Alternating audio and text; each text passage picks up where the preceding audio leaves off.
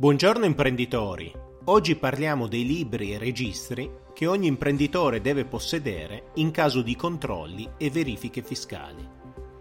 Oltre ai registri IVA e al libro dei beni ammortizzabili, obbligatoriamente previsti per le imprese in contabilità semplificata, gli imprenditori in contabilità ordinaria devono tenere anche il libro giornale e il libro degli inventari.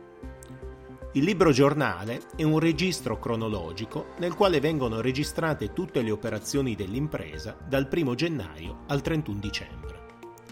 Il libro degli inventari è un libro che specifica più nel dettaglio le voci dello stato patrimoniale del bilancio aziendale.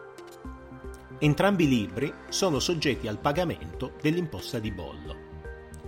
Entro quando è necessario stampare il libro giornale e il libro degli inventari? La legge definisce il termine di tre mesi dalla scadenza dell'invio della dichiarazione dei redditi. Quest'anno la scadenza dell'invio della dichiarazione dei redditi per l'anno 2019 è il 30 novembre 2020. Pertanto il libro giornale e il libro degli inventari per l'esercizio 2019 devono essere stampati entro il 29 febbraio 2021. A quanto ammonta l'imposta di bollo sul libro giornale e sul libro degli inventari?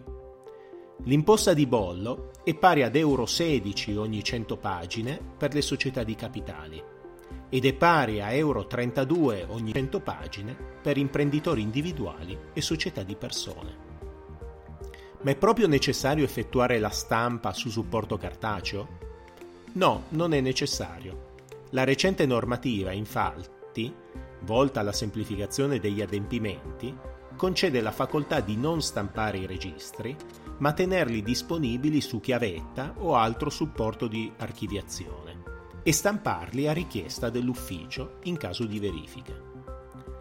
Nel caso in cui i libri non vengano stampati, come va assolta l'imposta di bollo? L'imposta di bollo tradizionalmente veniva assolta apponendo sull'ultima pagina del libro giornale e del libro degli inventari le marche da bollo. Abbiamo detto 16 euro per le società di capitali, 32 euro per ditte individuali e società di persone ogni 100 pagine. Ora, non sussistendo più l'obbligo della stampa periodica su carta, l'assolvimento dell'imposta di bollo potrà avvenire mediante pagamento con modello F23 e codice tributo 458T. Per saperne di più, vi invito a compilare il form sul nostro sito internet studiomancini.biz o contattarci tramite la pagina Facebook Studio Mancini. Per rimanere aggiornato iscriviti anche al nostro canale Telegram Il Commercialista.